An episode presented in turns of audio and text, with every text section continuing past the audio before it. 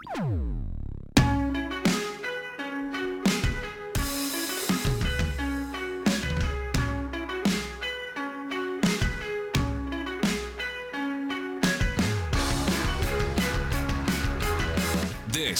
is the David Doel Show on In Depth Radio, News Talk 1010. Welcome to the David Doel Show, your rational look at news, politics, and culture, right here on In Depth Radio, News Talk 1010. I, of course, am your host, David Doel, and coming up on today's show, NDP leader Jagmeet Singh's by-election in Burnaby South is just a week away. I'll dive into the race and take your calls on what you'd like to see from the NDP. Also, shattering the idea that millennials are lazy, new data shows that a record number of young adults are simply not being paid enough to afford housing or rent. And later on in the show, Amazon cancels their plans in New York after refusing to have a discussion about workers' rights. All that and more coming up on the David Doel Show. But first, I'm joined in studio by Andray Domise. He is a contributing editor at Maclean's Magazine and the author of the Washington Post opinion piece titled Canada is Not the World's Moral Leader. Just look at our newest scandal. Andray, welcome to the show. Thank you for having me.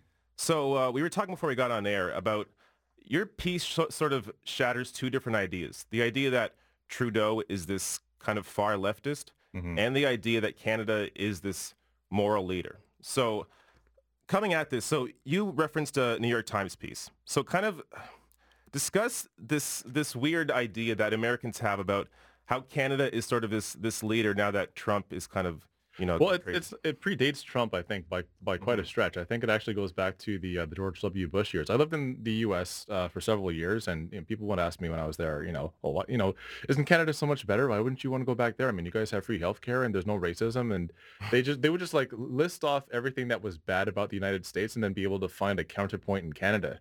And I'd have to explain to them like this is this is not your utopia. And I, I think, unfortunately, what Nicholas Kristof, the author of that uh, New York Times piece, did was operate off of that rubric of Canada being this social utopia that the United States should aspire to. And it's it's lazy and it's it's it's pedestrian. If you look at the problems that we have in this country, we've got you know a, a problem with income inequality. We've got problems with racial disparity. We've got problems that, that are gendered. We've got problems that have to do with uh, trans communities. I mean, we've got the very much the same problems as the United States. As a matter of fact, I would say one thing they do better, though, is that they are able to track what the problems are. They have enough data to back up and say, well, here here are the discrepancies between the dominant culture and marginalized communities. Mhm. Whereas in Canada, we don't do that. So to say that we're a moral leader, like we can't even figure out how bad our problems are to be able to solve them. You, you can't claim moral leadership until you can do that. So do you think that's the source of this misinformation? Because I do find that even our own media, we almost aren't as critical, or we definitely aren't as critical as we should be about what is happening in our own country. Do you think that that's the reason why there is this mis- this misconception uh, through uh, Americans and, and even other countries? Oh my gosh, we've, Canada? we've had this problem for, I mean, it, it, it practically predates uh, the, the Confederacy. Like the, the, um, we don't like to look at ourselves. We like to look at ourselves in relation to. Uh, so, you know, uh, in the post-World War One period, we looked at ourselves very much in relation to the mess that was uh, post-war Europe. We look at ourselves in, uh, in relation to uh, post-Civil War United States. We've, we have a very difficult time um, exercising introspection in this country Mhm. right? So, and what I'm looking at right now and what I tried to look at through this piece is how can we claim moral leadership, for example, when there seems to be basically two tracks to the justice system? So for your average Canadian who is not ultra wealthy, who is not well connected, doesn't have the right political connections, the laws apply just as they're written. If you break the rules, you're going to be punished according to what the law says. But if you are ultra wealthy, if you are well connected, if you happen to be a company like SNC Lavalin, then there's a separate track available for you. And it, you know, what it's increasingly looking like, I want to be very careful with what I say here, but what it's increasingly looking like is that there are people in the halls of power that will go to bat for you, that'll try to create loopholes for you. And that's, Mhm. that's, to me, it's completely immoral and defeats the purpose of a democracy. Yeah, so let's discuss the the SNC Lavalin, uh, uh, Lavalin case a bit because it does appear that corporations, or at least you know a large corporation like SNC Lavalin that is based in, in in Quebec, that they have the ability to put pressure on our government, whether directly or indirectly, just through the amount of power that they hold Mhm. as this massive corporation in in Canada. So. Um, how do you apply what happened to, to SNC Lavalin? How do you apply that in the sense that it, it exposes our failure as a as a nation in terms of our uh, inability to be a moral leader. I don't think that SNC exposes it. I think it just sort of adds to the pile of evidence that was already there. You know, I mentioned in the article, for example, that uh, after the Panama Papers dropped, at least to my imagination, I thought, oh my gosh, this is this is a complete scandal. There, you know, there are several organizations, uh, corporations, wealthy and powerful Canadians that are named in these papers uh, that have basically hidden their wealth offshore so that they're not contributing. And I thought that there probably was going to be, uh, you know, an investigation. There was going to be prosecution. That the Canada Revenue Agency would go after these people. And what essentially happened was the bureaucracy and, uh, you know, the government, and I would say to some extent the media, basically mm-hmm. shrugged its shoulders and moved on. Yeah. Uh, when the, uh, the the Paradise Papers dropped, which named over 3,000 again individuals, corporations, foundations, etc., uh, the exact same thing happened. We were just mm, yeah, well, I guess wealthy people don't pay their taxes, and that's just the way it is. And that's to me, that's not a, that's not a sign of a, a healthy and functioning democracy. So, what do you think the the problem is here? So, is it? I mean, uh, I would put a lot of blame on the media. I mean, yeah. that's how I perceive it because I feel like it's it's the media's job to really push the government on these issues and inform the rest of us.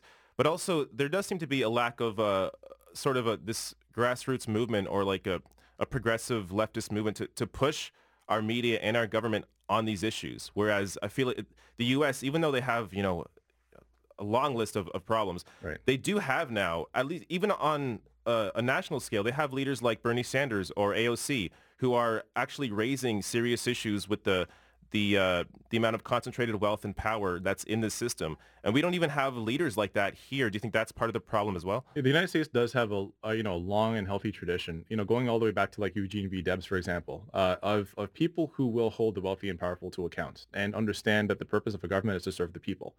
In in Canada, on the other hand, and there was, I believe it was the National Observer, but I could be wrong here. There was an article that recently came out, basically saying that uh, the Canadian economy is essentially managed by a few very large conglomerates, of which SNC Lavalin happens to be one. Mm-hmm. Um, I would venture to say also that uh, you know the Canadian Canadian media is managed by a few very large conglomerates, of which News Talk 1010 happens to belong to one. Yep.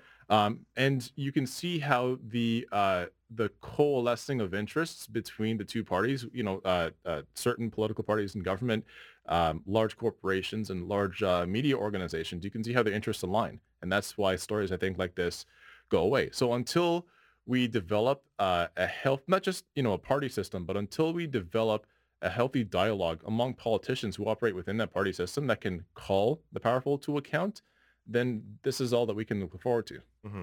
Now, I, I almost understand it in the sense of when it comes to to uh, to money and, and corporations, but I mean to, to have an issue like our, our arms deal with, with Saudi Arabia, something that is so you can have the you see the images from from the war in Yemen, and it's something mm. that should be able to elicit some kind of reaction from people, and it's an issue that I, I, think the media should be more focused on, but it seems like even that, even an arms deal with, with the Saudis, yeah. it sort of gets brushed over. Well, look at it. Look at it this way, and uh, I'm not trying to conflate the two. I'm just uh, here's what I'm saying. The, here's how I, I, can best illustrate it. So, the premier of Ontario, uh, it was either this afternoon or yesterday, but uh, yeah, it was yesterday. It was yesterday. Uh, cheered on the uh, the yellow vest convoy that's going to be coming to Ontario, and that is what we see as being a uh, your regular working class movement, that there are people who are arguing for the building of pipelines and to be able to save jobs, which just happens, again, to align with large and powerful corporate interests, especially at the expense of violating uh, or possibly violating treaties and intruding on the territories of First Nations. Mm-hmm.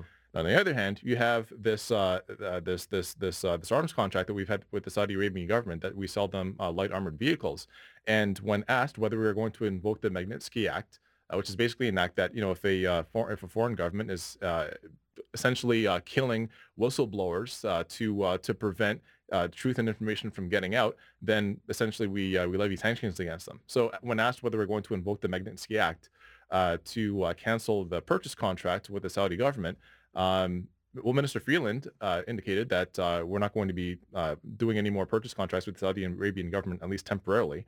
And the prime minister says, well, see, there would be penalties in the billions of dollars and it's a lot more complicated than it sounds, which is basically just waffling and saying, yeah, they killed a journalist, but we've, we've got all these billions of dollars to think about yeah. and these jobs to think about. So again, it's like, it seems uh, to be this unidirectional conversation that everything boils down to what is in the best interests of the most powerful shareholders in this country. Mm-hmm. And if that's the way that we're going to run the country, we should just be honest about it. We're basically a corporatocracy, but if we're going to call ourselves a social democracy, then we need to act like it. I'm speaking with Andray Domise, the writer of the Washington Post op-ed titled Canada is not the world's moral leader. Just look at our newest scandal. So on that note, is it possible to have moral leadership within capitalism?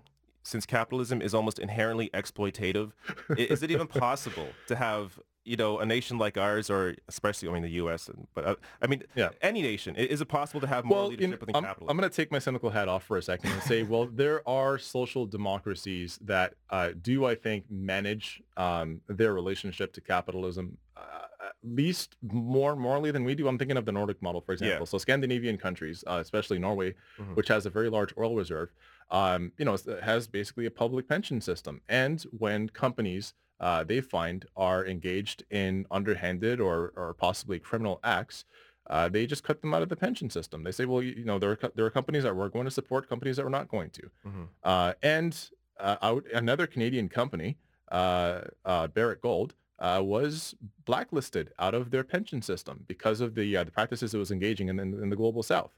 So yeah, there are ways that capitalism can be done in a moral way. I'm just very, very skeptical towards it because what I also find, and, and Mark Fisher wrote about this before his unfortunate passing, is that what capitalism does is essentially it just consumes, cannibalizes, and then reshapes itself to look like the resistance to it. So take that for yeah. what it's worth. Yeah. So uh, I guess you mentioned there, I was going to ask, are there countries that that are moral leaders. Do you think the, the Nordic countries are or, or could be looked at as moral leaders? In, they, in I mean, they have their own issues, especially where it comes to uh, to immigration and um, you know uh, figuring out how it is that uh, you know uh, people who, who uh, have immigrated from other countries or people who are uh, refugees from other countries, um, how best to integrate them into society and not create a marginalized group, marginalized groups. Actually, as a matter of fact uh, met the prince and princess of Norway a couple of years mm. ago, and we had a very brief conversation about this. You know, how is it that you know we can we can best integrate uh, newcomers to the country and not create uh, ghettos?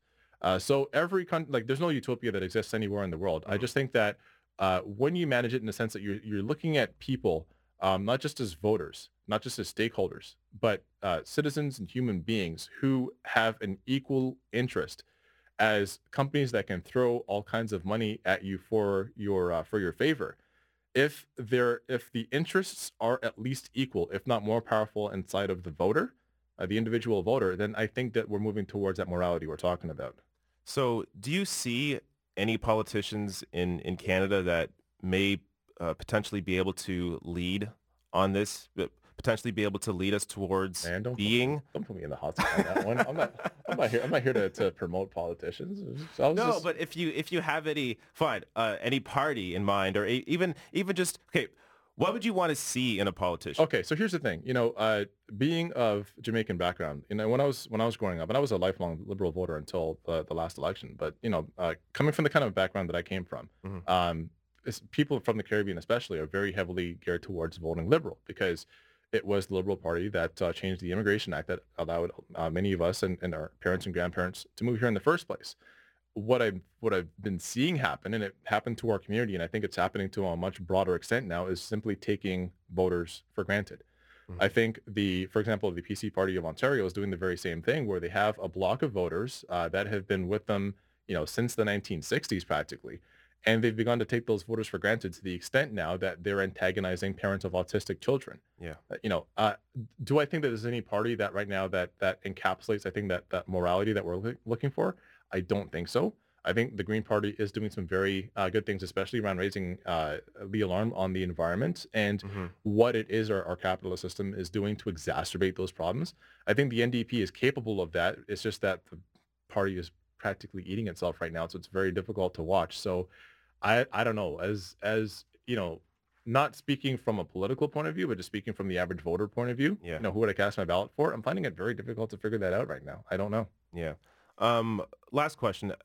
How should we, what's the best way to maybe educate people on these issues? Because uh, as you said, the, the uh, voters in, in, for the, the PCs here in Ontario, I feel like there's a lot of misinformation there, especially, I mean, you know, Mm-hmm. being on News Talk, this is largely a conservative radio station. I get a lot of callers, a lot of uh, messages from people who really don't understand that this party is not working in their best interest. But it's almost hard to, to break through that. Uh, Do you do you have any strategies, any way to actually speak speak to people who may be, you know, largely misinformed on issues? Listen, every time every time I write a column, I get you know like a week's worth of hate mail. So if there's a way to get through to you know to to dyed in the wool voters, I, I haven't figured that one out yet. But I, what I will say though is that um, at least where it comes to me having conversations with people in person and on social media, I think uh, at least from my experience, people tend to find my tone of writing way different from my tone of engaging on social media or my tone of engaging on a face-to-face basis.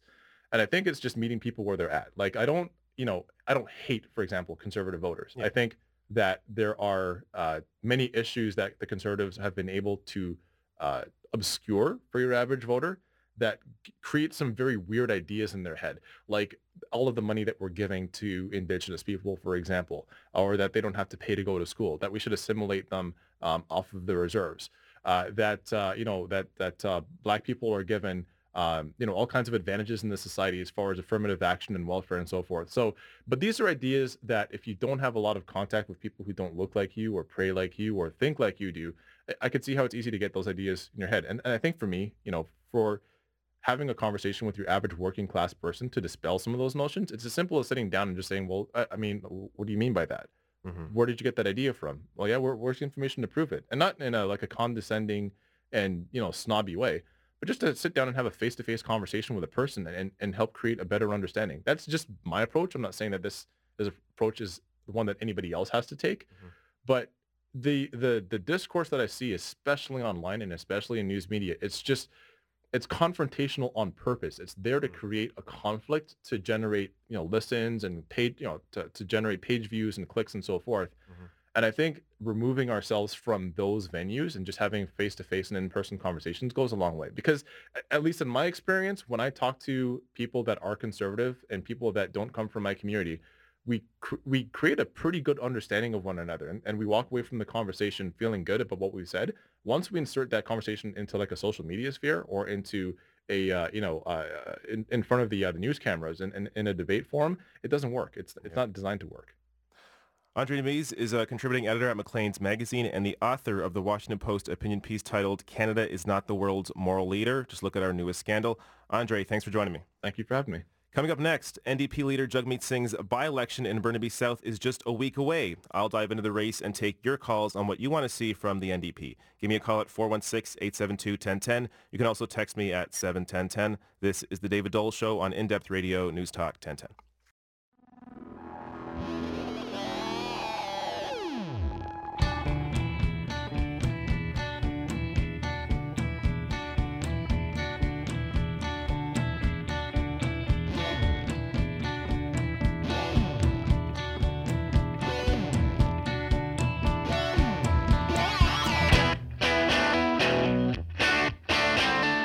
The David Doel Show continues on News Talk 1010. Welcome back to the David Doel Show, your rational look at news, politics, and culture, right here on In-Depth Radio News Talk 1010. So, uh, if you missed our, uh, our the conversation I had in the last segment with Andray Domise, who wrote a, a great piece in the Washington Post, you should really check it out. So it'll be uh, I'll have it online later if you follow me on Twitter at David Doel, uh, D A V I D D O E L. Uh, I'll post that up online. I just I love having conversations with people that shatter the these preconceived notions that people have. So I mean, as an example, I see conservatives online all the time think that Trudeau is this like crazy progressive leftist. But I mean, these people are clearly getting their information from other conservative sources that that tell them this because it just isn't true. I mean, the Liberal Party, if you talk to a real leftist, many people will tell you that the Liberal Party is essentially conservative light, that it is also a conservative party. But we have been sort of told this lie that we, we have, you know, the, the liberals on the left, the conservatives on, on the right, and then, oh, the, the crazy Greens and the crazy NDP. That's not at all the situation, guys. I mean, just, just I'm just telling you, listen to this the interview I had with, with Andray. Do some basic research. You're you will learn that we have some serious criticisms of Trudeau, and it has to, a lot of it has to do with with uh, the concentration of of uh, of wealth and power. So understand here that the real divide is not left and right. The real divide is a class divide. It's the wealthy versus the rest of us.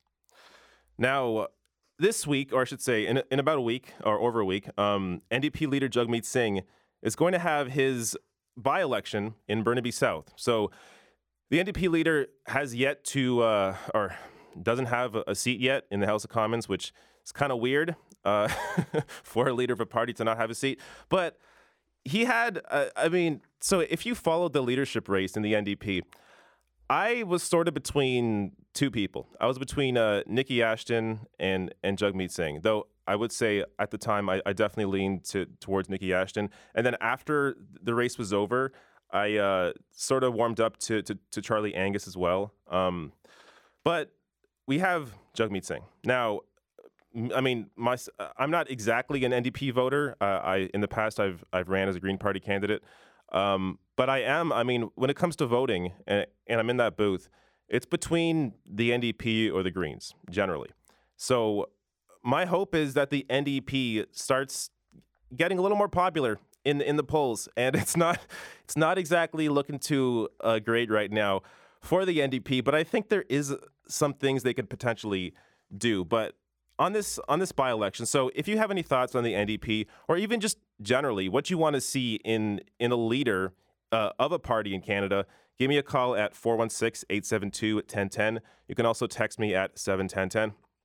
So. Uh, this by-election in Burnaby South that Jagmeet Singh is running in, it's it's I believe February 26th, which is about uh, eight days away.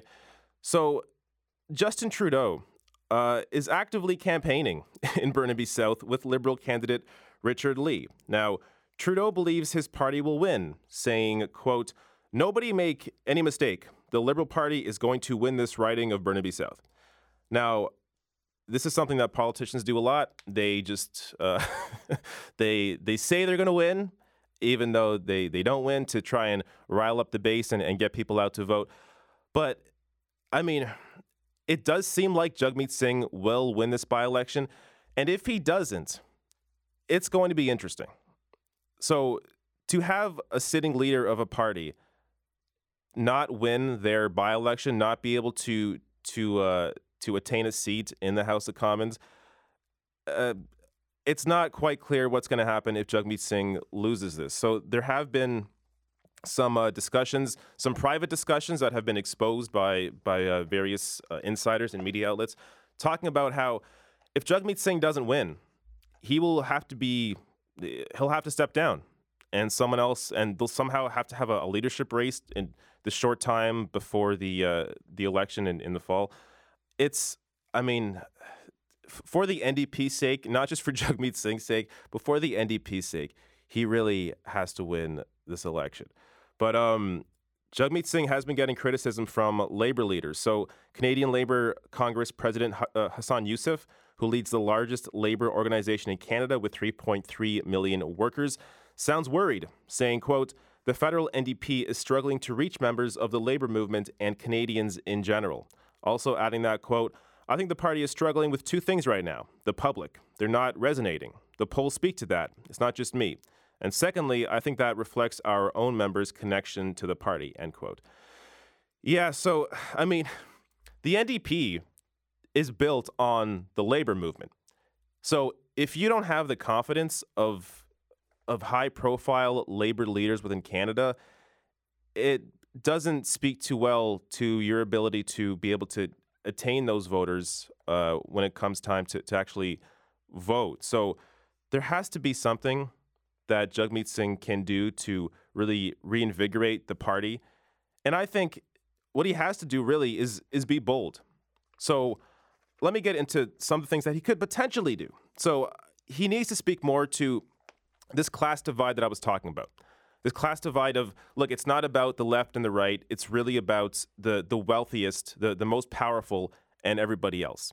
Because this is something that the conservatives will pretend to speak to, the liberals will try and be everybody's friend, but the NDP have to actually embrace this, not just with rhetoric, but with actual, real, bold policy. So, speaking to raising the minimum wage, or speaking to uh, a more fair, progressive taxation system, or speaking to a Green New Deal, or even how about a Canadian automaker? I mean, you have these jobs lost in Oshawa. We have the ability to potentially develop a co op in Canada where we create our own automaker. This is something that is being talked about by at least a few people that are writing articles, but it's it's something that it may sound crazy on the face of it, but if you want to get attention, if you want people to vote for you, you have to sound a little crazy sometimes. You have to be willing to risk the fact that you may turn people off. So if you just go in there with the same just lazy bull or uh, lazy lines of, of just oh we're for everybody. Oh no there's there's no class divide. There's no divide at all. I'm for the rich. I'm for the poor. I'm for the left. I'm for the right. It's just it's phony. It's incredibly phony. You have to actually take positions real positions and and be willing to risk votes because you're not going to be able to attain more votes if you're not going to take any risks. Also Jagmeet Singh has to hit Trudeau hard on electoral reform. So we were promised uh, a change to first past the post, this system that does not represent us. We need to actually engage in electoral reform. We need to actually move towards a system that better represents Canadians.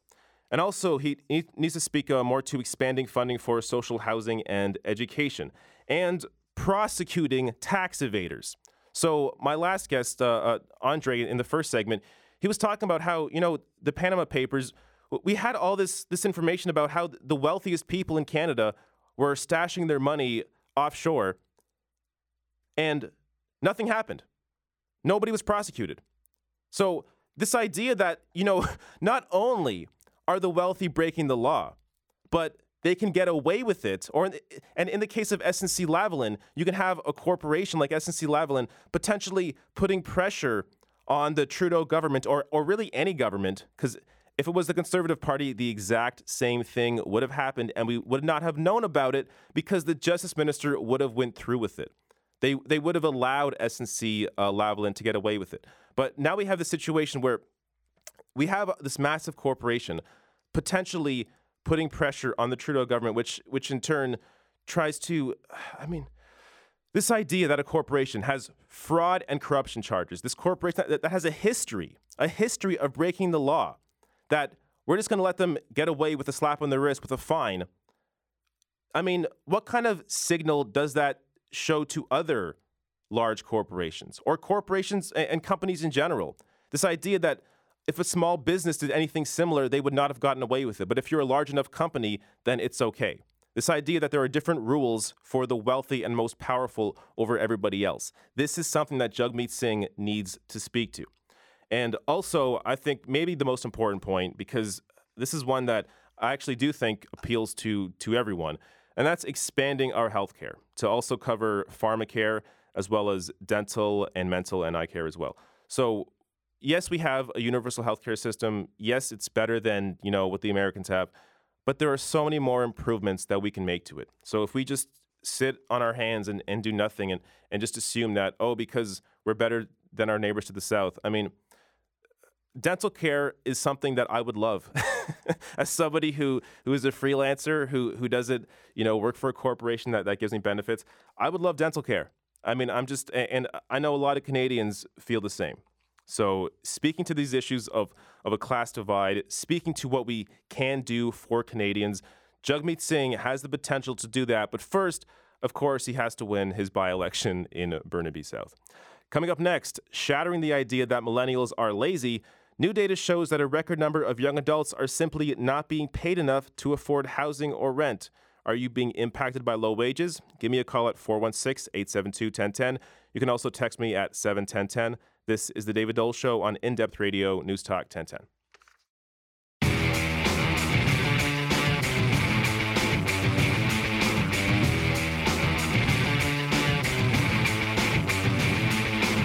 You're listening to the David Doel Show, News Talk 1010. Welcome back to the David Doel Show, your rational look at news, politics, and culture, right here on In Depth Radio, News Talk 1010. So, there are uh, many misconceptions about millennials. And really, the one most dominant narrative is that they're lazy and entitled. But uh, a new report from Statistics Canada proves that millennials aren't just living at home because they're lazy. Actually, the new data shows that close to 1.9 million Canadians aged 25 to 64 lived with at least one parent in 2017, which is more than double the 900,000 recorded 20 years ago. So in 1995, Canadians at home made up only 5% of adults population uh, of the adult population aged 25 to 64. Now it's up to 9. So uh, why are these young adults living at home? Is it because video games are that much better, which they are? Or is it because there's more flavors of potato chips and soda than ever before, which is also true? But no, it's actually because millennials are not getting paid enough to afford housing or rent. So 74% of these young adults living at home have paid employment. So most of them work full time, a number that's only slightly fewer than the 80% of those not living with their parents meaning that millennials just aren't receiving the kind of pay and benefits that people their age once did. And in addition to that, the cost of housing and rent is at an all time high. Now, I've had this, I've dealt with this issue myself. There was a time where I was laid off twice from the same tech company. Um, don't ask me how that happened. They, they laid me off one year because they couldn't afford it. Then they hired me back and then laid me off the next year. This is something that millennials face constantly. I mean, finding anything full time that isn't contract or freelance work is incredibly hard uh, in a lot of industries. Now, um, things get even worse when you look at larger cities. So, for example, in the GTA, 47.4% of adults aged 20 to 34 live at home. That's almost half. So, researchers at the, uh, the University of Waterloo found that 79.2% of young adults living with parents do it to, of course, save money. So Nancy Worth, researcher on the study, said that, quote, in the face of precarious work and wa- widespread economic insecurity, parental help offers a chance to save for a house or take on the unpaid internship, which gives people living at home an advantage over those who are living on their own. Which is an important point, as a lot of young adults don't even have the option of living at home, giving them a built in disadvantage when it comes to something like an unpaid or low paid internship. And this also may explain why the majority of Canadians recognize the serious class divide they are facing, with a new EKOS research poll showing that a majority of Canadians support raising taxes on the wealthiest individuals. So let me uh, reference this poll. So uh, I talked a bit about this last week, but I think it's important to mention it here as well. This is something that, because we're being squeezed more and more in as Canadians, we are supporting the idea of higher taxes on the wealthy. So 50% of Canadians support a new 70% tax bracket for anybody making over $1 million. And 69% of Canadians support a 2% wealth tax on all, or, yeah, a 2% wealth tax on all personal assets over 50 million. So, because of our knowledge now and our own experiences as Canadians a, a lot of us living at home with our parents because we can't afford anything else, we are now looking at policy that may have one at one time seemed extreme, but now in this new age of low paid work and crazy cost of housing, we are now more open to these ideas. Coming up next, Amazon cancels their plans for a headquarters in New York after refusing to have a discussion about workers' rights. This is the David Doel Show on In Depth Radio, News Talk 1010.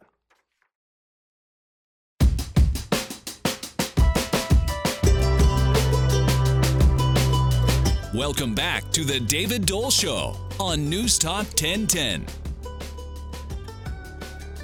Welcome back to the David Doel Show, your rational look at news, politics, and culture, right here on In Depth Radio, News Talk 1010. After pushback from organizers and state officials, Amazon have canceled their plan to build a new headquarters in New York City. So, Amazon was being promised $3 billion in taxpayer funded subsidies for a promise of 25,000 jobs and $27 billion in tax revenue.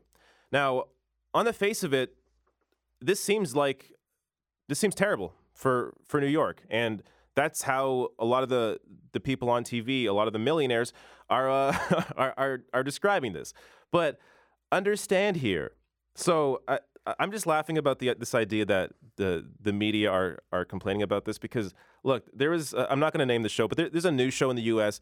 where one of the guys on the show he was going crazy over Amazon uh, leaving, and he was getting angry about. He, he was blaming the organizers, blaming unions, blaming blaming lefties, and this guy owns real estate in Queens, and his property values were going up from the Amazon deal. That's why he was angry. He wasn't angry about losing the jobs, but and but this is what you have to keep in mind when you when you watch the news. Just understand who the people are that are telling you the news. That they have a perspective. Now, oftentimes look it's it's different in Canada than than the US largely, but uh, I mean when it comes to certain issues, especially when it comes to to inequality, just understand where you're getting your news from.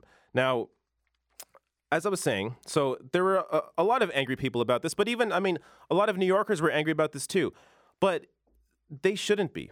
So I'm going to try and break down why here. So, first, you have to understand there are other examples where this sort of deal didn't exactly work out. So, Foxconn in Wisconsin, they were promised $4.8 billion in subsidies for 13,000 jobs. Now, there were photo ops with Trump, photo ops with the governor while breaking ground. Oh, this huge deal. Foxconn's coming. They're going to bring 13,000 jobs. Well, those 13,000 promised jobs, yeah, now closer to 1,000 jobs by 2020.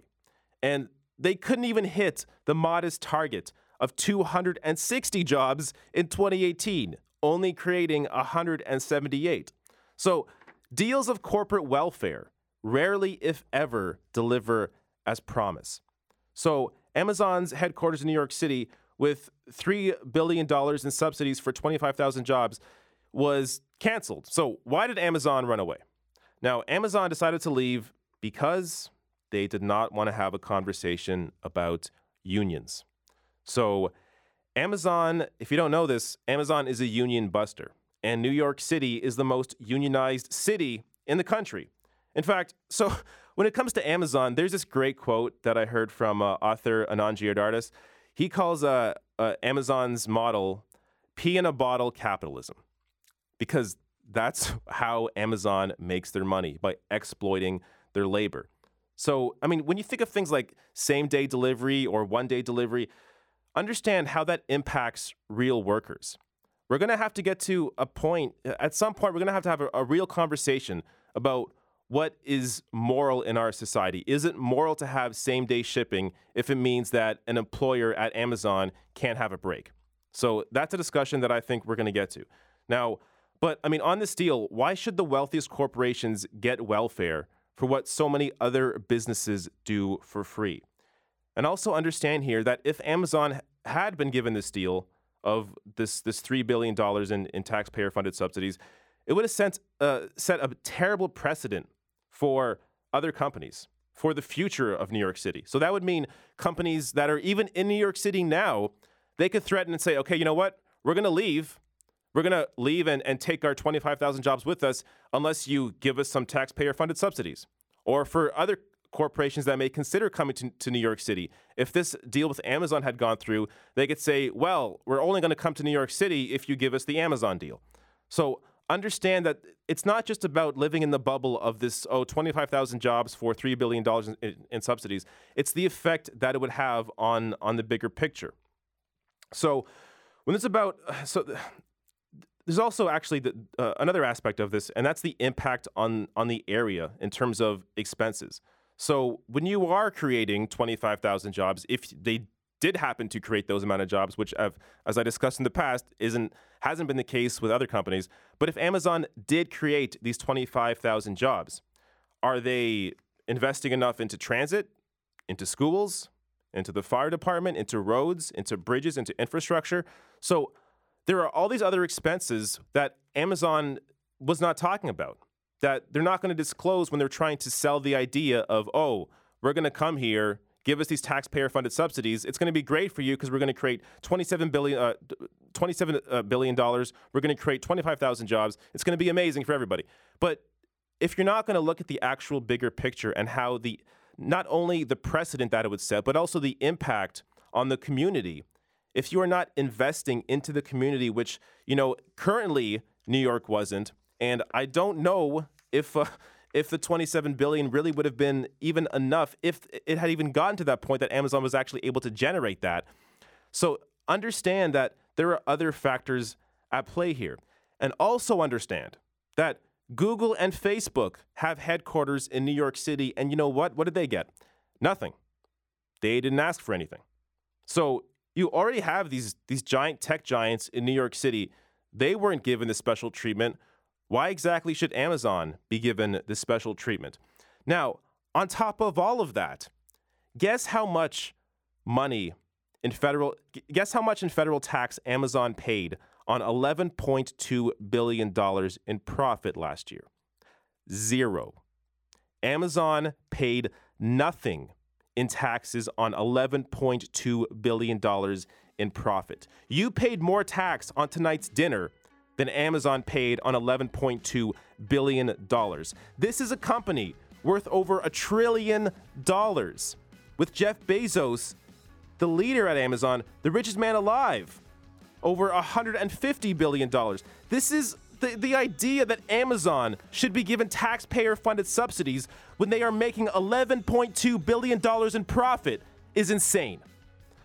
You can follow me on Twitter at David Doel, last name spelled D O E L, and visit me on YouTube at therationalnational.com. Thanks for listening to The David Doel Show on In Depth Radio News Talk 1010.